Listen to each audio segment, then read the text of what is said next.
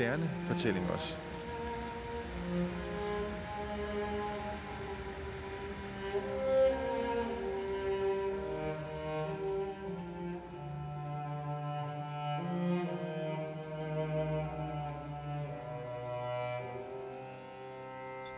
Du var også i vandet, var det ikke noget med det? Øhm, jo, jeg var også i vandet, men den scene blev klippet ud. Det var ellers rigtig smukt. Mig og Natalie, der sådan nøgne løber ud i ishavet. Og der er sne på stranden. Det var enormt flot. Men det får jeg altså ikke lov til at se. Så står jeg foran Nordisk Film i Næstved. Af for Søren.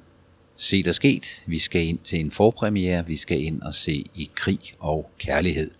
Og det er jo en premierefilm, og det er en dansk film, og den handler jo om Første Verdenskrig, hvor danske mænd, som boede bag den tyske grænse, ja, de skulle jo kæmpe for tyskerne under Første Verdenskrig. 30.000 30.000 var med, og øh, 5.000 blev dræbt under Første Verdenskrig. Nu står jeg og kigger på plakaten, og i krig og kærlighed i biografen fra den 15. november. Og jeg kan se, at øh, det er gode skuespillere, der er med. Ture Lindhardt, Ulrik Thomsen, og så Rosa Linde Mønster og Sebastian Jessen. Og det er vist Sebastian Jessen og Rosa Linde Mønster, der kommer forbi Nordisk Film i Næstved i dag. Det bliver dejligt. Det bliver skønt at se en film, og så være tæt på dem, der har været med til at lave Store transporter er lige rullet ind på parkeringspladsen hernede ved Nordisk Film i Næstved, og nu kommer skuespillerne ud. Instruktøren Kasper Torsting og de forskellige, og de er så på vej ind i biografen.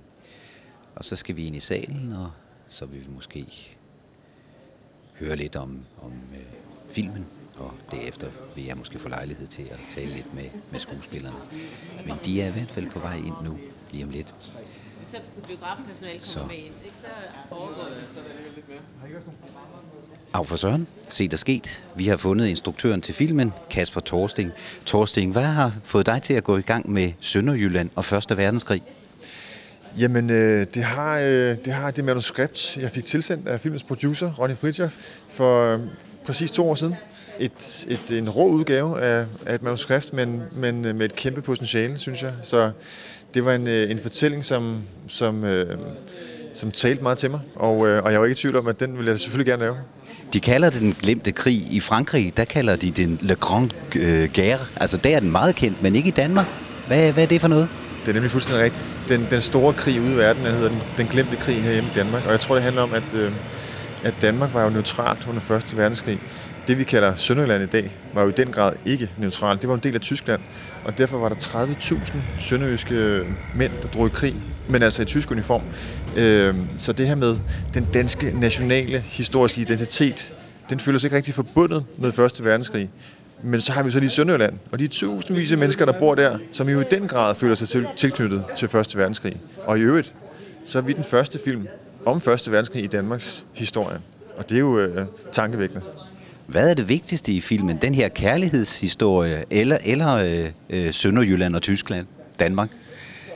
Det er kærlighedshistorien. Det er, det er et kærlighedsdrama først og fremmest. Det er kernen i fortællingen. Øh, men jeg vil sige, at, øh, at den ramme, som det her kærlighedsdrama, det her trekantsdrama, er skruet ind i, nemlig Første verdenskrig, det er jo en, øh, en fuldstændig fantastisk fortælling, og en, og en underfortalt fortælling også, og en, et, en, en fascinerende fortælling. Det er jo, en, det er jo en, en tid, hvor verden er under forandring.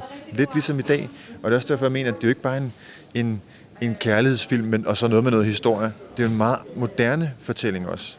Der kan trækkes mange øh, paralleller til nutiden. Vigtige paralleller, vigtige spørgsmål. Noget med øh, snakken om dem og os, og hvad er danskhed? Hvad definerer danskheden? Er det sproget? Er det vores flag? Eller er det måske måden, vi øh, behandler hinanden og en fremmed? Og de, der kommer til Danmark nu, lige her nu, du har en pointe der. Hvad, hvad har det været det vanskeligste ved, ved, ved, ved at lave sådan en film? Det vanskeligste, altså, det har nok, det har nok været hele tiden at skulle, skulle øh, afvæve fristelsen til at gøre folk tilfredse. Der er rigtig mange interesser i sådan en film her. der er også rigtig mange stærke følelser forbundet med sådan en film. Ikke mindst i forhold til, til mennesker og familier, som har en tilknytning til Første Verdenskrig af den historie. Eller til det at være dansk og tysk osv. Men, men, men jeg mener jo ikke, at, at det er muligt at lave en seriøs film, hvis man skal forsøge at gøre folk tilfredse fra starten af. Man bliver nødt til at følge sin egen mavefornemmelse og, og gå 100% efter det. Og så ellers bare øh, krydse fingre for, at, at der er andre end min mor, der kan lide filmen. Ligesom Borteldal og 1864. Han gik vel også sin egen vej dengang. Hvad med Sønderjysk? Taler de Sønderjysk lige her til slut? Det gør de ikke. Det er et bevidst valg, at, øh, at de taler, de taler med, med, med almindelig dansk, rigsdansk dialekt. Og, øh, og det er simpelthen fordi, at, at jeg som, som filmskaber selv synes, at når jeg ser en film, hvor at der er gjort for meget for at komme tæt på virkeligheden, så kan de i virkeligheden have en modsat effekt. Forstået på den måde, at hvis de skulle rende rundt og tale sønderjysk, så ville man ikke helt tro på dem alligevel. Og så bliver man hele tiden mindet om, at det er skuespillere, som prøver at spille et eller andet, de ikke er. Men du er produceren. Hvad, hvad laver en producer? En producer laver jo øh, alt. nej, Pengene, pengene. Nej, jeg vil sige, jeg vil sige øhm, altså en producer er jo i virkeligheden, hvis man sådan skal øh, snakke om det ud fra øh, andre fag, som folk kender, så er det direktøren for det hele. Og det vil sige, at produceren er ansvarlig for alt i sidste ende. Men det er så sådan, at, at ligesom man jo gør i en hvilken som helst stor virksomhed eller et stort projekt, så har man jo masser af dygtige folk, øh, som arbejder på projektet sammen. Øh, så uden alle de mennesker, så vil der ikke være noget øh, fantastisk film eller projekt. Og der er den vigtigste person, udover øh, produceren, er jo instruktøren, som har, hvad skal man sige, det kreative ansvar. Jeg har lige snakket med, med Thorsten, men, men jeg tænker på, selvfølgelig alt det der med at få tingene til at fungere, altså noget. Men, men pengene, er, er, har du slet ikke noget med det at gøre? År. det må man sige. Det er, jo, det er jo en af de primære opgaver, jeg har, det er at skaffe de her 42,5 millioner kroner. Og det vil sige igen, det ansvar øh, at skulle skaffe dem handler jo om at kende til dels, hvor skal man søge efter penge. Øh, fordi i Danmark, der er det desværre sådan, at øh, vi er kun 6 millioner mennesker, og selv de helt store biografsucceser, der er måske 2, 300, 400.000 mennesker, der går ind og ser dem. Og de penge, der kommer ud af det, kan slet ikke dække den udgift, det er at lave sådan en stor film. Så vi er afhængige af, at man ligesom kan søge nogle andre former for midler. Og der har vi så så heldige, at vi er i et land, hvor, hvor staten har valgt at sige, at det skal være noget kulturstøtte, som så gives ud gennem noget, der hedder det Danske Filminstitut. Så, så de er en væsentlig partner i sådan et projekt, men stadigvæk, det de giver, der er stadigvæk langt op til 42,5 millioner kroner. Så det er sådan et kludetæppe af alle mulige, der, der hjælper, altså øh, Sønderborg Kommune, Tønder Kommune, hvor vi jo har filmet, har hjulpet. Film Fyn, som er de fynske kommuner, der har hjulpet. Øh, altså, der er alle mulige gode kræfter i spil for at, at hjælpe med, at man kan skaffe de her penge. Og så har vi også selv en masse privatpenge i. Hvor kommer gnisten hen? Altså, hvornår finder man ud af, at det er lige den der i krig og kærlighed? Det er et super godt spørgsmål. Jeg vil sige, for mig, der tror jeg, at øh, den kommer, når jeg selv kan mærke det i maven. Øh, og i det her tilfælde, der kom det så ved, at jeg fik tilsendt en bog fra en gut, der hedder Carsten Skov, som havde skrevet en bog fra Første Verdenskrig om, om den her unge gut, som øh, deserterer under Første Verdenskrig. Og det gik jo op for mig, at jeg intet anede om Første Verdenskrig. Altså jeg var meget hurtig til at afvise det og sige, det, det, det skal vi ikke, jeg leder efter noget andet verdenskrigsprojekt. Men så læste jeg det her resume af bogen, og igen fandt ud af, at Gud, en kæmpe del af det, vi i dag kender som Danmark, var lige en, en overrække tysk. Og derfor under Første Verdenskrig var der faktisk 30.000, som betragtede sig som, som danskere. De blev sendt i krig under tysk uniform. Det synes jeg var mega inspirerende, så der tror jeg egentlig, at, at gnisten kom til det her projekt. Min morfar, han var feltvæbel, uh. og, og, og min mormor og morfar boede i Åben Rå. Den var jo tysk indtil 1920. Hvad så med de her skuespillere? Altså, der kan jeg jo se, at du har været på hugst i Game of Thrones, og Ulrik Thomsen, han er jo med i James Bond-film, og Thor Lindhardt. Jamen det er jo simpelthen, og så er det jo badehotellet. Det, det er jo lidt fantastisk. Hvordan gør man det? Jamen, øh, det gør man jo på den måde. Jeg vil, jeg vil lige sige, at hovedrollen er jo Sebastian Jessen, og øh, Sebastian, han, han lavede sidste år en film, der hedder Mens vi lever. Og jeg, sagde, jeg, jeg kendte Sebastian i forvejen, fordi jeg har arbejdet sammen med ham før. Og jeg sagde til Kasper, ved du at du skal simpelthen lige se den her film. Den er fuldstændig fantastisk. Og derfra så, så var der noget, noget casting, men hvor vi slet ikke var i tvivl om, at Rosalinde og Sebastian, de var bare fantastiske til hinanden. Du kan så sige, i forhold til at, at, at skaffe øvrige roller, altså det der med den der øh, berømmelse, eller det, man falder lidt på halen over, øh, at nogen har været med i Game of Thrones. Det er ikke sådan, vi tænker det, når vi laver en film. Vi tænker, hvem er den bedst egnet til den her rolle? og så, så snakker man og går man i en dialog med de personer. Og så nogle gange kan det ikke lade sig gøre af forskellige årsager, at det bliver dem, man havde håbet på, og så finder man nogle andre, som er, er mindst lige så gode og nogle gange endnu bedre.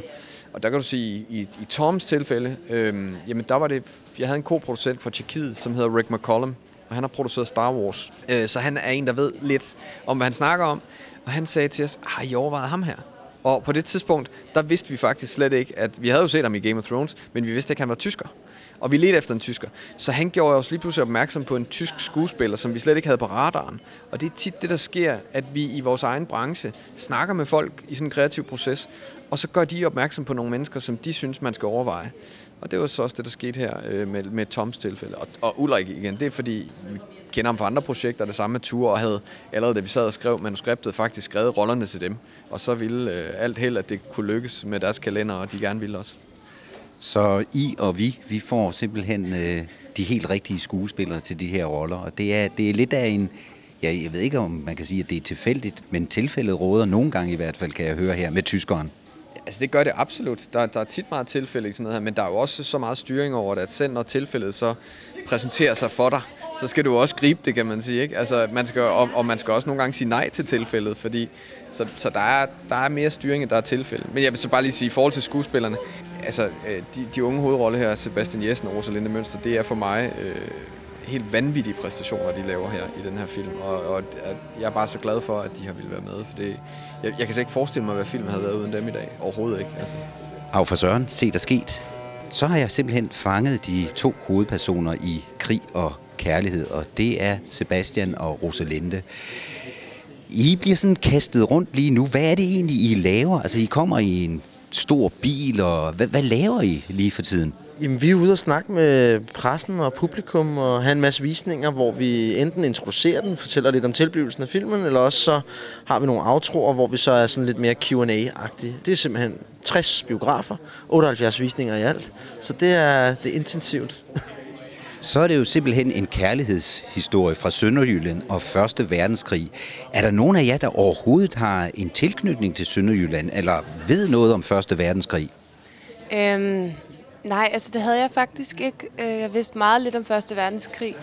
Og øhm, jeg tror også, jeg har måske været i Sønderjylland, da jeg var helt lille eller et eller andet. Så øh, det var en helt ny verden, der åbnede sig på den måde at dykke ned i det her materiale og, og lære så meget om historien. Og, og så bare være i Sønderjylland og optage og, opdage, hvordan sønderjyderne stadig er meget mærket af Første Verdenskrig, fordi alle på en eller anden måde har haft en onkel eller en morfar eller en far, som har været med i krigen. Det jeg har lagt mærke til, jeg kommer jo fra Ribe, og jeg har altid gået rundt, og så har jeg fundet genforeningssten. Jeg ved ikke, om du også har lagt mærke til her på Sjælland, der er rigtig mange genforeningssten. Det, det, det har jeg faktisk ikke set, nej. Kig, og du vil finde. Nu er det jo en kærlighedshistorie, og jeg har ikke set filmen endnu, men øh, der er en grum, grum historie i den her kærlighedshistorie. Hvad er det, der egentlig, der sker? Jamen, Det, der sker, det er, at Esben han har været tre år ved fronten ved Cambrai, og øh, vender så hjem og kommer hjem til sin kone og sin søn. Han har ligesom forestillet sig, hvad han skulle hjem til, men han bliver så ligesom mødt af noget andet.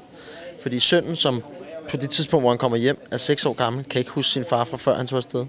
Og kan man sige, Kristine og Esben er jo ikke i synk. Altså, der, der er ligesom om, at de skal finde hinanden igen. Og oven i det, så er der så en tysk officer ved navn Gerhard, som ligesom har været i hjemmet og hjulpet til at lave de der mandeting, som Christine måske ikke har kunne klare helt selv.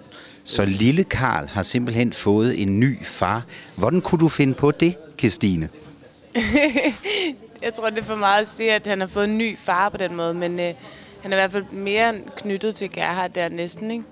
Og det er jo svært at vide, hvad der er sket mellem Gerhard og Christine. Men, men der er i hvert fald grund til, at, at Esben bliver jaloux og, øh, og føler sig enormt ekskluderet af sit eget liv. Havde du ikke regnet med, at han ville vende hjem fra krigen? Jo, det tror jeg hele tiden, hun... Øh, altså, det de sønderjyske kvinder på det tidspunkt levede jo den her konstante sådan, ja, usikkerhed. Øh, også fordi, at det var sindssygt hårdt for dem ligesom at holde husstanden kørende helt alene med børn. Og, så det var et rigtig hårdt liv for de sønderjyske kvinder, og Jeg har læst ligesom sådan nogle øjenvidende beretninger og nogle forskellige ting, hvor der var nogle kvinder, som også blev sådan helt sindssyge nærmest, og begyndte at, at forestille sig deres mænd som sådan nogle spøgelser, de så i huset, og alle mulige mærkelige ting. Men de fleste af dem var jo bare ekstremt stærke og gjorde en masse ting for at overleve. Og noget af det kan jo blandt andet være, at man får hjælp af en tysker. Forberedelsen til rollen. Nu kan jeg høre, at du har læst nogle, øh, nogle beskrivelser eller dagbøger. Men, men, men hvordan forbereder man på, sig på sådan en rolle? Jamen altså man kan sige, der er jo selvfølgelig det historiske aspekt, som man kan sætte sig ind i. Og vi var, vi var nede og besøge museer og var, blev sådan guidet rundt og fik noget historisk viden. Udover det, jamen så øhm, kan man sige, så er det jo universelle følelser, vi behandler. Det er jo kærlighed, det er sorg, det er svigt, det er jalousi, det er øh, elskov, det er alt muligt. Og de er jo lige så, de er jo også, de er jo super nutidige. Så man kan sige, sådan rent følelsesmæssigt og spillemæssigt og relationen mellem Christine og Esben, kunne være i et nutidigt drama i virkeligheden. Det er jo lidt specielt for os, fordi øh, det her det er kun øh, femte dag, at vi er rundt og viser den her. Vi har også nogle specielle forpremiere her i hele landet. Og vi startede i mandags, og, og filmen blev færdig sidste søndag. Der blev den simpelthen øh, lukket, som man kalder det. Øh, den har været fire et halvt år undervejs. Så det er altså fire et halvt år siden, at ideen til den her film den opstod. Og øh, jeg, kan, jeg kan glæde jer over, at øh, udover filmen er to timer og et kvarter, så er der cirka en times rulletekster. For der har været øh, 532 mennesker, der har arbejdet på den her film over de fire og et halvt år. Så glæder jeg til det. Nej, øh, det er nogle lange rulletekster, men vi har faktisk gjort det, at vi har sat nogle billeder ind, som har inspireret Kasper og jeg undervejs i vores skrivning af manuskriptet fra den gang. Så I vil øh, under rulleteksterne kunne se nogle billeder fra den gang. Øh, og der vil I nok kunne genkende et par af de situationer, som I også har set undervejs i, i filmen. Men ja, en af de første, man ringer til, ud af de 532, det er instruktøren, Kasper Thorsten. Tak fordi I er kommet alle sammen. Jeg tror, vi er 600, 700 har jeg hørt. Øhm, det er ret fedt for os faktisk at, at vise filmen til, øh, til alle, alle jer der. Fordi bare det at, at skulle køre rundt, som vi gør nu i, i, i de her dage, og vende os til tanken om, at vores film er færdig. Vi har knoklet med den i så lang tid, og pludselig er den færdig. Nu skal vi give slip på den som et, øh, som et barn nærmest. Det er, det er skræmmende, men også en kæmpe lettelse. Jeg er meget, meget stolt af at være med i, i, øh, i filmen, og har fået lov til at lave den. Og synes, at øh, udover det er en forhåbentlig underholdende film, at det også er en væsentlig film. En, øh, en film, der handler om noget, der foregik for 100 år siden, men som, som jeg også synes har en, øh, en aktualitet. Der er nogle emner, nogle temaer i filmen, nogle spørgsmål, der bliver taget op, som jeg synes er meget, meget relevante for vores tid også. Det her med det dansk-tyske, og hvad, hvad definerer egentlig danskheden? Er det vores sprog? Er det, er det farven på vores øh, øh flag? Eller er det måden, vi behandler den fremmede på? Eller hvad er det, der defineres? Det synes jeg ikke, vi har sådan helt styr på endnu. Det er en vigtig diskussion, som jeg håber, at filmen kan bidrage til at, at holde gang i den diskussion. Men udover alt det der langhårede snak, så vil jeg skynde mig at sige, at, at det har været en kæmpe fornøjelse og, og ære at, at få lov at arbejde med, med, øhm, med de her skuespillere. Dels dem, øh, I kan se i filmen, men også de her to hovedroller. Øh, to øh, meget, meget dygtige danske unge skuespiltalenter. Jeg har flået dem rundt i alt muligt, og det har ikke været uh, just another day at the office, uh, skulle jeg hilse at sige. Jeg ville gerne have, at vi filmede, når det var vinter, for det er utrolig flot. Men, uh, men det, det, kræver, det kræver lidt. Og tak og undskyld. Du er helt Selv tak. Tak fordi jeg måtte være med. øh, ja, vi optog vinteren. Det var bidende koldt, og der er en scene i filmen, hvor at, øh, min karakter han hopper i vandet. Og det vil I se, at det gør jeg. Og øh, øh, jeg troede egentlig, at vi ikke skulle gøre det. Jeg tænkte, at vi kan løse det i computeren, men Ronny han insisterede, og Kasper insisterede. Så, øh, og de sagde, at jeg kunne lige så godt gå i vinterbadningstræning en måned, inden vi øh, var på optagelser. Så anden juledag sidste år, der måtte jeg tage min vinterbadningsmødom, og det gik udmærket. Jeg blev lidt bange for min optagedag i februar, og det var ekstremt koldt. Det håber jeg, I kan se, så mine hænder var faktisk ved at falde af i virkeligheden. ikke så meget andet, men ikke det der. Og ligeledes, så, så, så både Rosalinde og jeg, vi røg også på sådan en rimelig stram øh, diæt, fordi vores to karakterer her, de levede altså i en tid, hvor man ikke sulede. Øh, det var der ikke sådan rigtig både øh, finanser finanser tæller noget, og specielt i særdeleshed for mit vedkommende, som jeg spiller Esben, der har været ved fronten i tre år. Det er klart, jeg går ikke og ligner en, en stor øh, forspist grisbas. Så jeg smed nogle kilo, og det gjorde Rosalinde også. Og det var også ligesom med til, at, at vi kunne, sådan, kunne mærke ægtheden, og vi følte rigtigt, at vi var der der for 100 år siden. Du var også i vandet, var det ikke noget med det? Øhm, jo, jeg var også i vandet, men den scene blev klippet ud. Det var ellers rigtig smukt. Mig og Natalie, der sådan nøgne løber ud i ishavet. Og der er sne på stranden. Det var enormt flot. Men det får jeg altså ikke lov til at se. Så det er ikke min skyld. Det må jeg snakke med instruktøren om. Der er ikke noget skinny dipping der. Øhm, det har været en dejlig film at lave, trods alle de her udfordringer, fordi som øh, Sebastian også siger, så har vi følt os tæt på karaktererne og gået efter en autenticitet.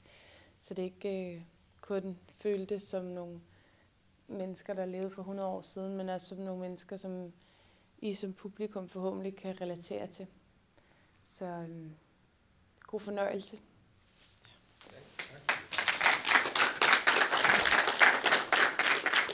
Ja, det var så i krig og kærlighed. Og jeg har lige fanget en her fra publikum. Nå, hvordan har du det? Jeg har gør en spændende film. Og en rigtig god film. Vidste du noget om Sønderjylland og alle de her, der kæmpede på tysk side? Jeg kendte lidt til historien, ja. Så, så derfor synes jeg, det også var spændende. Og meget, øh, altså, autentisk, ikke? Synes jeg. Tak skal du have. Var så lidt. Jamen, jeg tror også lige, at jeg går op og finder Dorte heroppe, som kommer ned ad trappen. Hej Dorte. Du har været inde og se en af de nye danske film. Hvad, hvad synes du? Ja, jeg synes, det var god. Det var nogle lidt voldsomme scener. Øh, måske en smule langtrukket, øh, men meget øh, sigende. Lidt øh, tankevækkende at høre, hvordan de skulle tale tysk. Det blev jeg måske lidt overrasket over. At der var så meget tysk snak i filmen. Altså, min mor, hun øh, voksede jo op i Åben Rå, og min mormor var tysker, og min morfar var dansker. Han var feltwebel øh, Første Verdenskrig, og han var også en af dem, der smuttede til allersidst. Så, så jeg har hørt lidt også om det, men, øh, men hvad, med, hvad med billedsiden? Det var fantastisk. Rigtig flot. Storslået film. Øh, naturen. Øh, de vinterbilleder, som øh, instruktøren fortalte om indledningsvis, det, de var flotte. De var virkelig flotte.